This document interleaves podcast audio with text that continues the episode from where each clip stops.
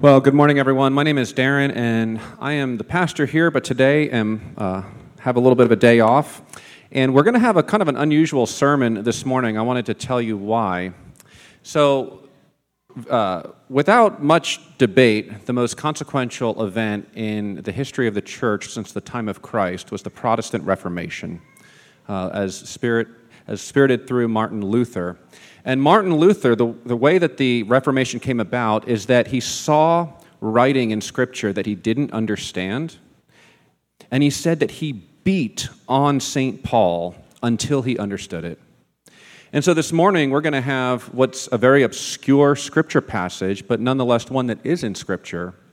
And we have someone very talented at beating on the Scriptures until uh, the beauty of God and the beauty of His ways are brought out. And so I'm excited for you to hear from the Reverend Dr. Sam Andreades as he brings to us this lovely passage.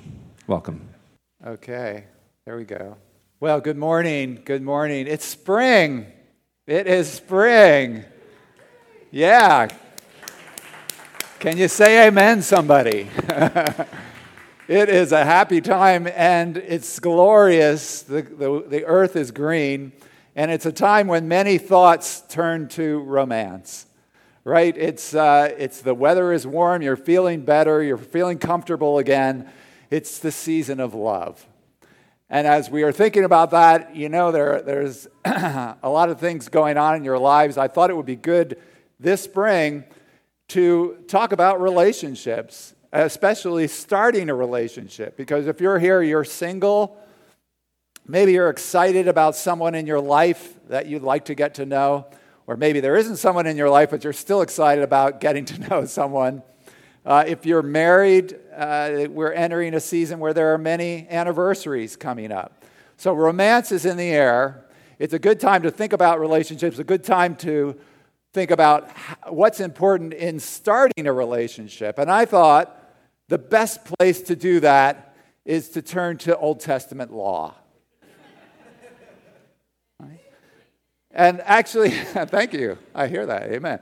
Specifically, that part of Old Testament law, the, the Deuteronomical code pertaining to the conduction to, to the conducting of war. Makes sense, right? Actually, this passage fits into Darren's series on Exodus. You know, Pastor Darren has been leading us through the beginning of the book of Exodus to start out where, where the people of Israel are being led out of Egypt by Moses and they're being led away. This is the end of that. That's the beginning. This is the end of that account. This is, comes from Deuteronomy. The, the shores of the Jordan River, they're camped out and they're about to go into the promised land, and God is telling them how to conduct the war that's necessary to take the promised land for the people of Israel. So, this is where they're headed in the Exodus. Now, I know as soon as I talk about war, this might be difficult for many of us who might say, Whoa, you know, if you don't have war in your memory or you don't have the, eh, the, the, remember, the remembrance of, of a, what you would consider a just war in your, in your memory, it might be hard to to actually accept even the beginning of this teaching. Uh, and if that's where you're at, I just want to take a couple minutes before we read the passage and set the context here about war in the Bible. Because God, we do have to accept that God does sometimes tell his people to go to war, that he did in the past for a certain time. And so if you're having trouble with that, let's just let's just enter into here what war in the Bible was like because it's different. And God is very clear that in the Bible, when He told His people, the Israelites, to go to war, it was only when the people they were warring against were doing something worse than the damage that war would incur. And He's very upfront about that. War only happens, God only has a war against the people when what they're doing is worse than what, what happens in war, because what happens in war is pretty bad and God knows that. In fact, you know, we're talking about the Exodus. And if, if, you've, if you've been reading along, as we've been reading along the beginning of the Exodus, you might be asking, as the Israelites asked, why did this take so long? You know, hundreds of years, God's people were in Egypt, you know, and, and then he brought them out of Egypt. But why did it take so long? 400 years they're in that land, being oppressed, having their babies thrown into the Nile River, you know, being forced into this labor day after day after day. I mean, is this God's people? And they were asking, as you might be asking, why did it take so long? Well, God actually tells them why it took so long before he delivered them, before he sent this, this deliverer, Moses. Before that happened, he tells them why it took so long. Actually, in Genesis chapter 15, when he's talking to Abraham and he's telling them, telling Abraham what's going to happen to his descendants. And he tells them that they're going to be going into Egypt and they're going to be there for hundreds of years. And he tells them why. And the answer is very simple. You know what it was? He tells them it's because the Canaanites aren't bad enough yet. That's the answer. Because if he's leading them out of Egypt and leading them into, he's got to lead them somewhere, right? He's got to take them to some place. And the place he wants to bring them is Canaan. And the people in Canaan aren't bad enough to justify a war against them. That's what he says to Abraham. In other words, there, was, there wasn't enough child sacrifice going on yet. There wasn't enough violence in the society. There wasn't enough desecration of the image of God in them. So he can't justify them going to war yet. So they wait.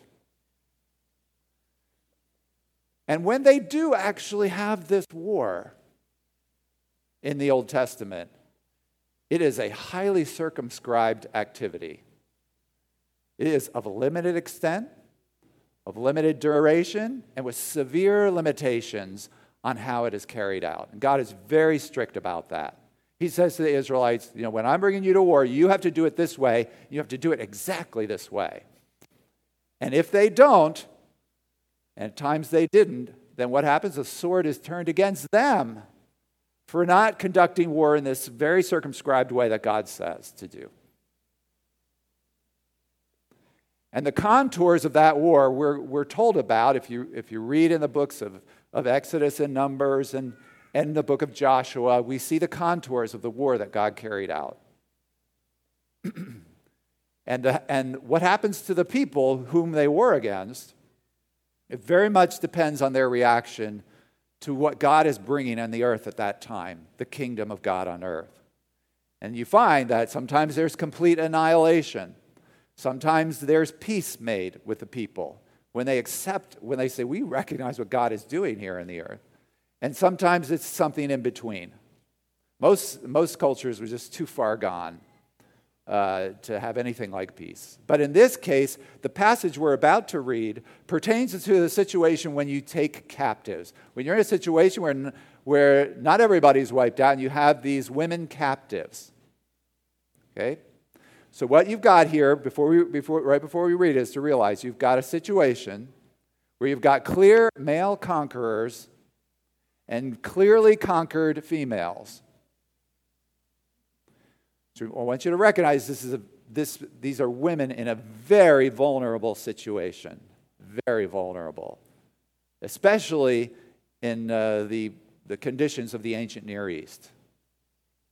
Because in the ancient Near East, when you had a war and you won, uh, the conquered women were, were basically disposable property.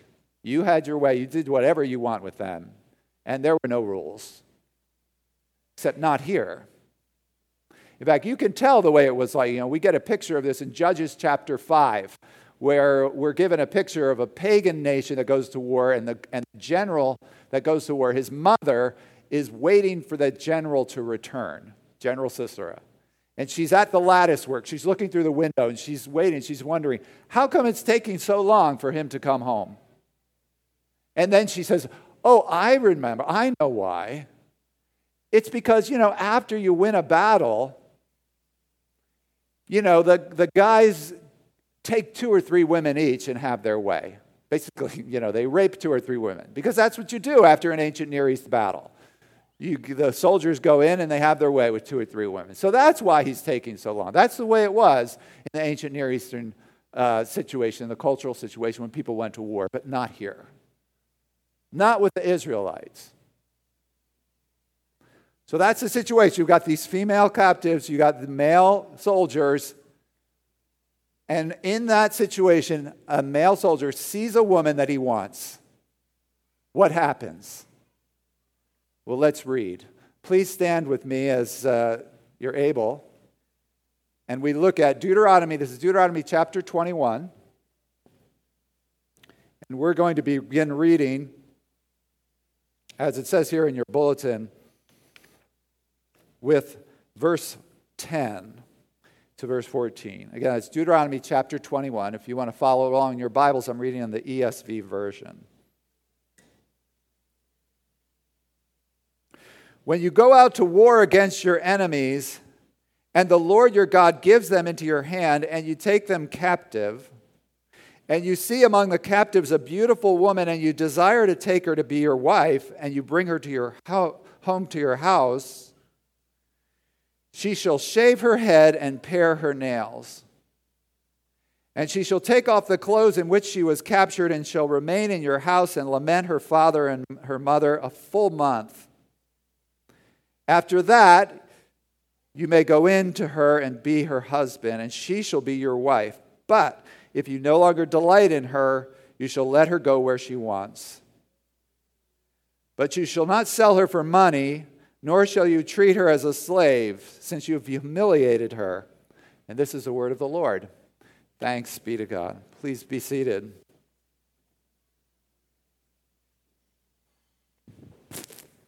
So as, uh, as Darren mentioned, we're going to be having this t- Q&A time here after the service. We're going to call it Nuts and Bolts.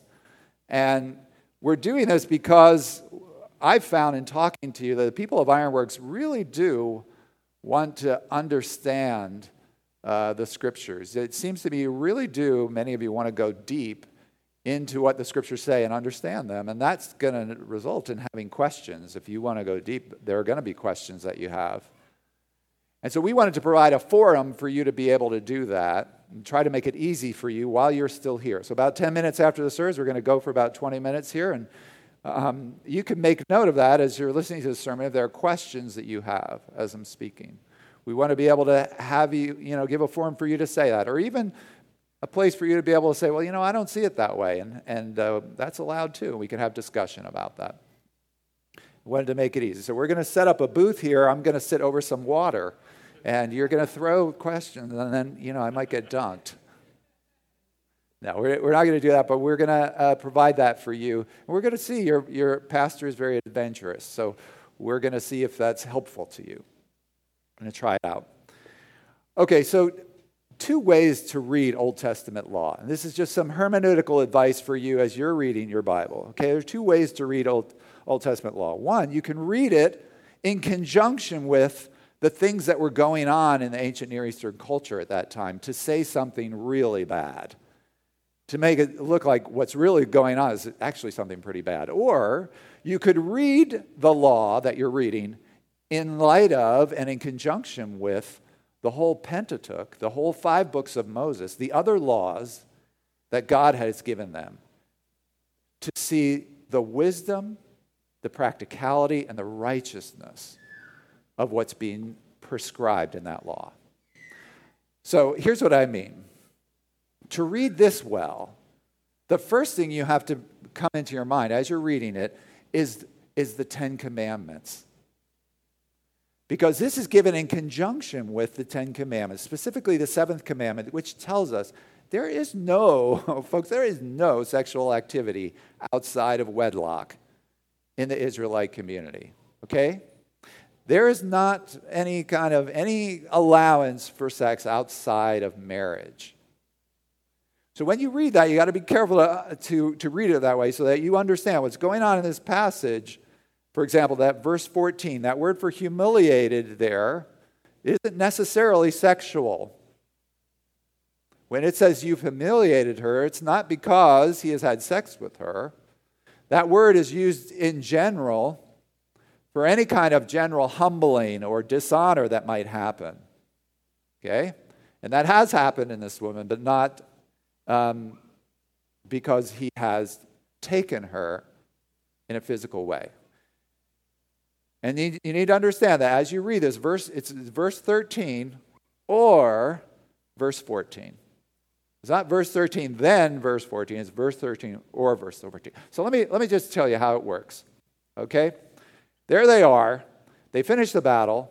You have these captive women, and there's a soldier among the, among this, uh, the army that sees a woman, wants to have her. Okay? But he can't have her because this is not typical ancient Near Eastern culture war. Right? This, he can't have her. That's not the way it works in the, among the Israelites. And yet, there's a possibility that he might have her. And the first thing to recognize here, I, I, I want us to feel it because it's something the Bible says to us. And that is uh, that sexual desire for the other gender is something good. Okay, the nobility of sexual desire here is, first of all, affirmed. Sex, if you have a desire for someone of the opposite sex, it's not something bad in the Bible, it's something good. Okay, now we tend to think of it as something, oh, bad or, or dirty, and that's because very quickly in us it can become something bad, right? It gets twisted in our hearts to lust or to, you know, what uh, people have, what is such a problem today with pornography and addiction to pornography. But the, but the actual desire for someone of the, of the opposite gender is something that's good in the Bible. The nobility of it here is affirmed. It's got to be directed, it's got to be, it's got to be going in the right direction. So there is a possibility for this soldier, and it's just a little thing. It's just this ritual that he has to go through. Nothing really hard. And it's just a month. I mean, what's a month to a man's passion, right? Just this little ritual. And what is this ritual? This ritual of passion. Well, let's look at it from his perspective. Okay, let's do that this morning. First, from his perspective. What does he do? Well, four things. Verse 13. Whatever it was that she was wearing when he decided he wanted her, she has to change out of that into normal clothes. Now, you, you could probably just imagine what a woman might wear when her town was being under siege to increase her chances of survival as this, war, as this battle ended. You could just imagine what she might wear to increase her chances of survival. Well, whatever that was, she has to take it off, change into normal clothes. That's number one. Number two, she has to shave her head completely off, uh, hair completely off. Okay? Now, this, this would be disgraceful. This would be uh, certainly humiliating. This would be a humbling experience. And it's very important for this to be part of what's going on and, and to help us enter into what this law is saying, the experience of this law, I, I want to embark in a little exercise this morning. I hope that you can bear with me. It's for all of you who came today as a couple. If you're a woman and you came today and you, you had a guy with you, whether it's a boyfriend or husband, whatever, well, not whatever, boyfriend or husband. if you came today as a woman and you have a guy with you and he's sitting next to you, I want you to do something with me uh, for me. I want you to close your eyes, okay? And keep them closed for a few moments. Okay, don't worry, I won't let anything bad happen to you. Okay, so if you would close your eyes, if you're the man who came with her, I want you to do something. I want you to turn and, and position yourself to look at her, cock your head, and imagine her bald. Completely bald. Okay, now her eyes are closed, so she can't see the expression on your face right now. Okay, I want you to get that picture. Look at her, imagine her bald. Okay, now you could turn back, look at me, and uh, women, you could open your eyes. Okay, you don't have to look at him now. you don't have to punch him. okay, I want that picture in your mind. I want you to imagine what it's like to live with her for a month like this. Now, I know what you're thinking. You're thinking, you know, this wasn't about having the woman not look good. This was maybe a mourning practice. This was a practice of mourning that was going on. maybe that's what they did back then is, you know, to mourn, they would shave their heads. Well, you might think that, except that among the Israelites, that was forbidden. In fact, same book, Deuteronomy 14, it prescribes against specifically defacing yourself. If you're in mourning, you can't do, you can't do things yourself. Specifically, you can't shave, your, shave yourself. You can't mark your body or do anything like that if you're in mourning.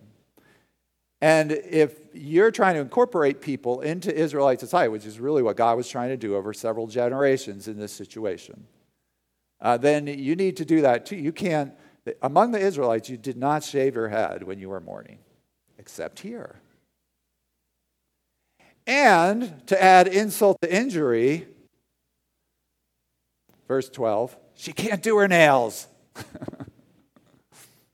okay? So you've got this situation. She's bald in common dress with pared nails. And that is not the worst thing that this guy has to contend with.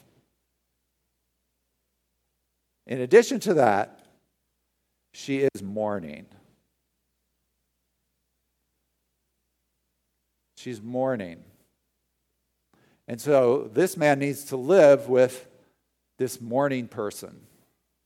Now, I don't know if you what if if you know what it's like to live with a morning person. Oh, by the way, morning person, okay, you know. Um, I, I, don't mean you know someone like my wife when she gets up in the morning, chatter, chatter, chatter, chatter. You know, not not that kind of morning person. She wants to talk to people. I mean someone who's mourning. If you've ever been in a, in a situation where you had to live with someone who is in mourning, a person who's mourning. It's not fun. It's actually difficult because that person is, uh, well, it's not fun to be around. And you might want to play a board game, and in the middle of it, you know, she'll burst out crying. and you never know when she's going to burst out crying. It's just a sad situation, a sad circumstance. It would actually require a great deal of patience on the part of this soldier living with this woman now. So you think about that. Think about what it would be like to live with this woman.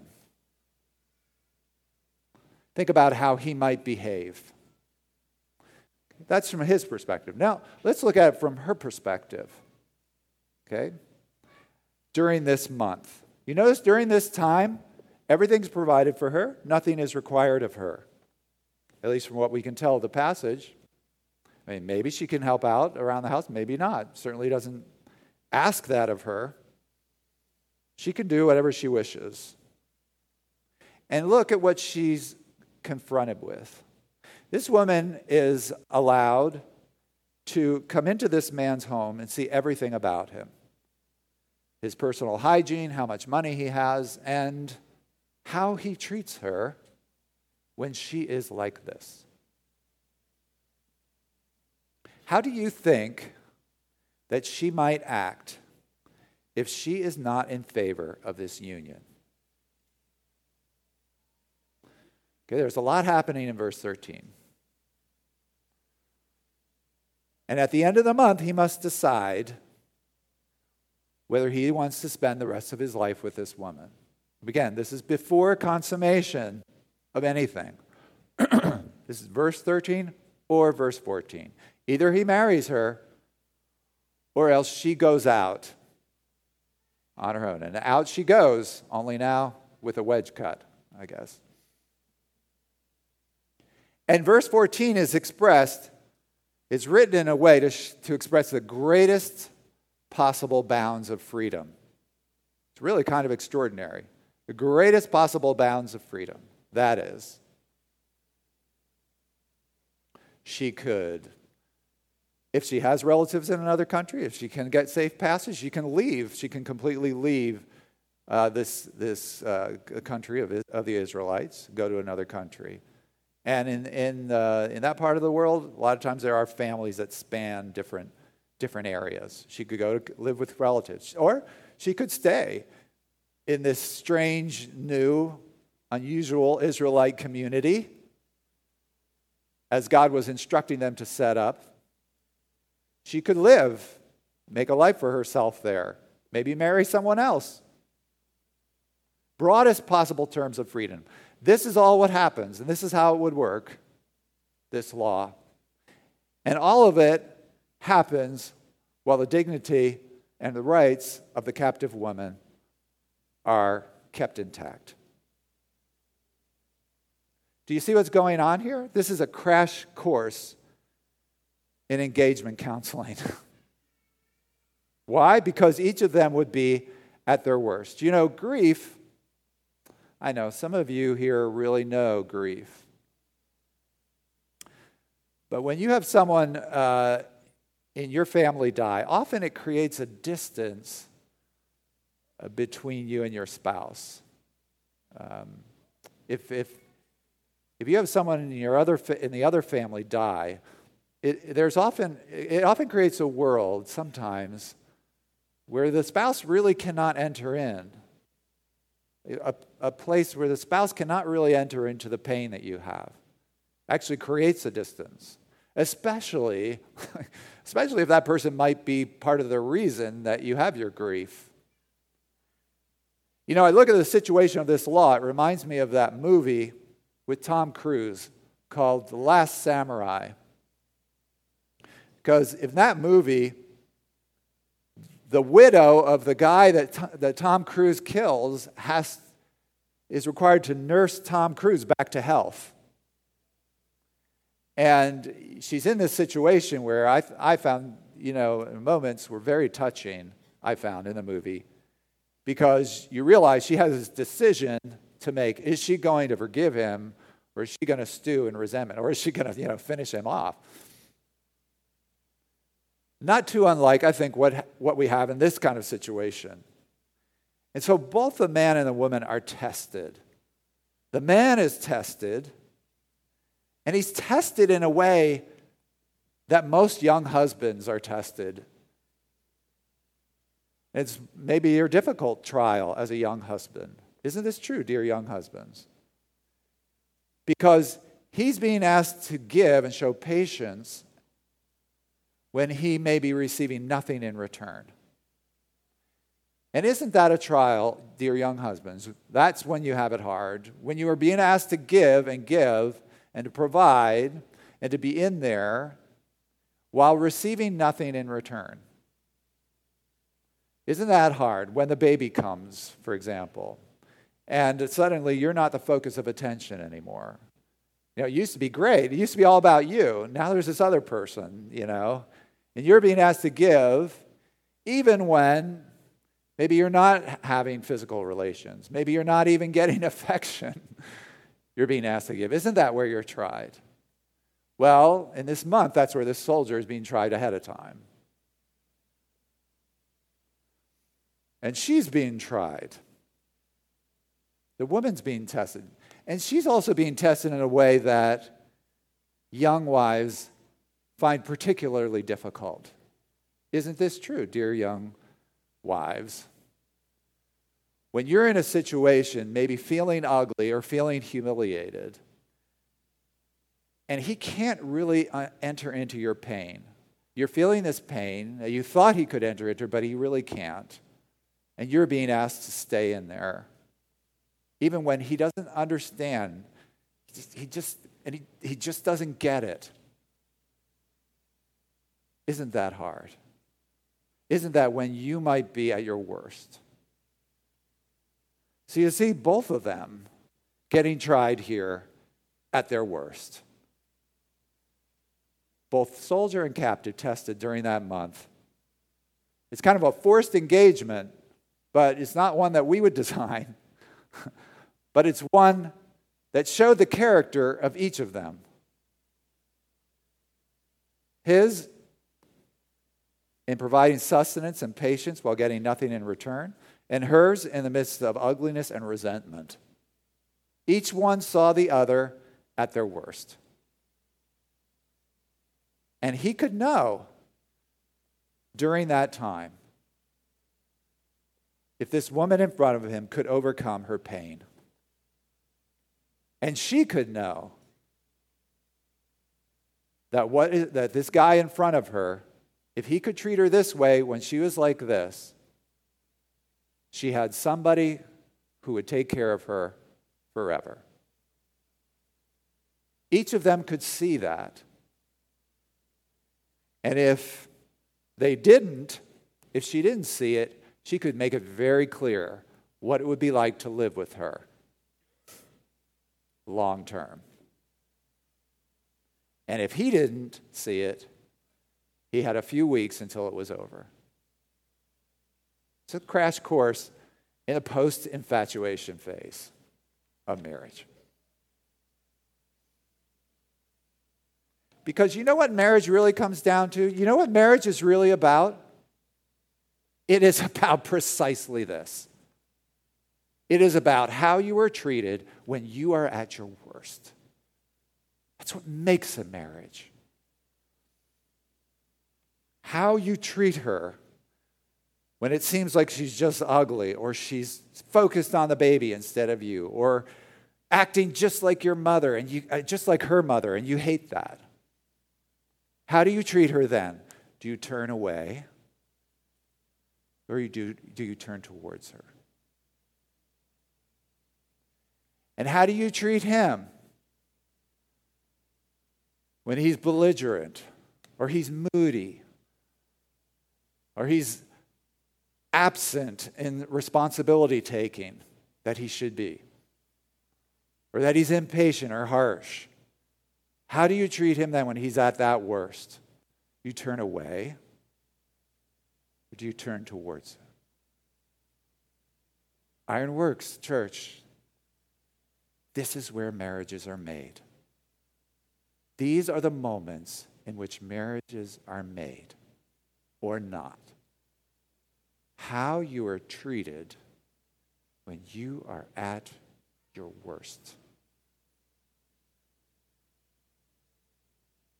how you're treated when you are at your worst.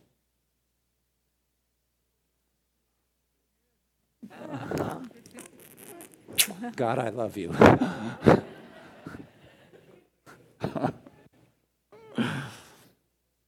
By the way, I'm married to her. This was not just, this wasn't just some random person I just kissed.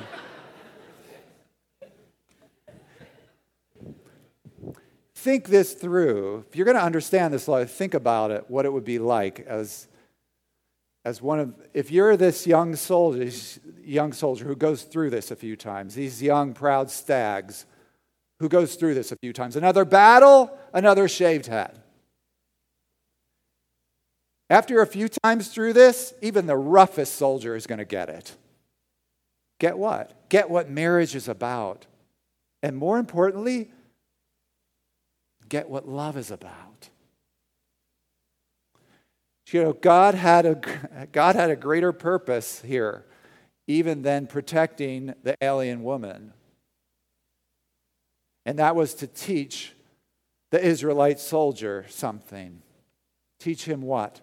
Well, think about what he is being asked to go through. He has to love someone when she's bald, resentful, perhaps giving nothing in return. And that love would transform her into a bride who would receive him. Okay? Love someone when she is bald, resentful, giving nothing in return, and that love would transform her into a bride who would receive him. To remind you of anything? To remind you of anybody? This was a little drama. This was a little play that was carried out in the gritty circumstances of soldier life in an ancient, severe Near Eastern culture to get this across. This was exactly what Israel was doing. And this is exactly what Yahweh was doing with Israel. And you can read the stories in Exodus and Numbers and see the way Israel was behaving. Sometimes the Israelites were at their worst. And when they were at their worst, God was in there with them, hanging in there, prolonging the engagement. He was loving Israel when Israel was at their worst, so that for at least some of them, their hearts would be turned and to be married to Him in love. That's what was going on in the Exodus. And his love would transform the hearts of many of them to marry their hearts to him. And we see this kind of love fulfilled in Jesus Christ. Because that's exactly what he did. He came to us when humanity was at its worst and loved us and gave his life when we were resentful towards him, when we were resistant to the kingdom, when we were rejecting him, he came and gave his life. Think about how you used to be when you were rejecting him, especially if you did not grow up in the church. Like me, I didn't grow up in the church. I used to, I used to make jokes about God. I used to make jokes about him, you know, blasphemous. And it was really just veiled resentment, my veiled resentment against him. And it was at that time that he came calling out to me. And he kept calling out to me for a lot, for a lot longer than a month. You know, the Israelite soldier did this for a month, but the Holy Spirit was doing it for me for a lot longer than a month, incessantly enduring with me to transform my heart. And think on this when you are at your worst this week, He is in there preserving the engagement with you. If He died for you, if He died for me when we were bald ugly, resenting Him, not giving, what are you going to do now that's going to remove that love from you? And He did that for you. The way He treated you then, so that you would know you have someone who will never forsake you. Let it transform your hearts because of what He did for you then, because of what you know now about how attentive He is, because of that. Think on this that you were pursued and paid for while resentful, while ugly, so that you could always depend on his love. Think on this now as we turn to the Lord's table. Let's do so.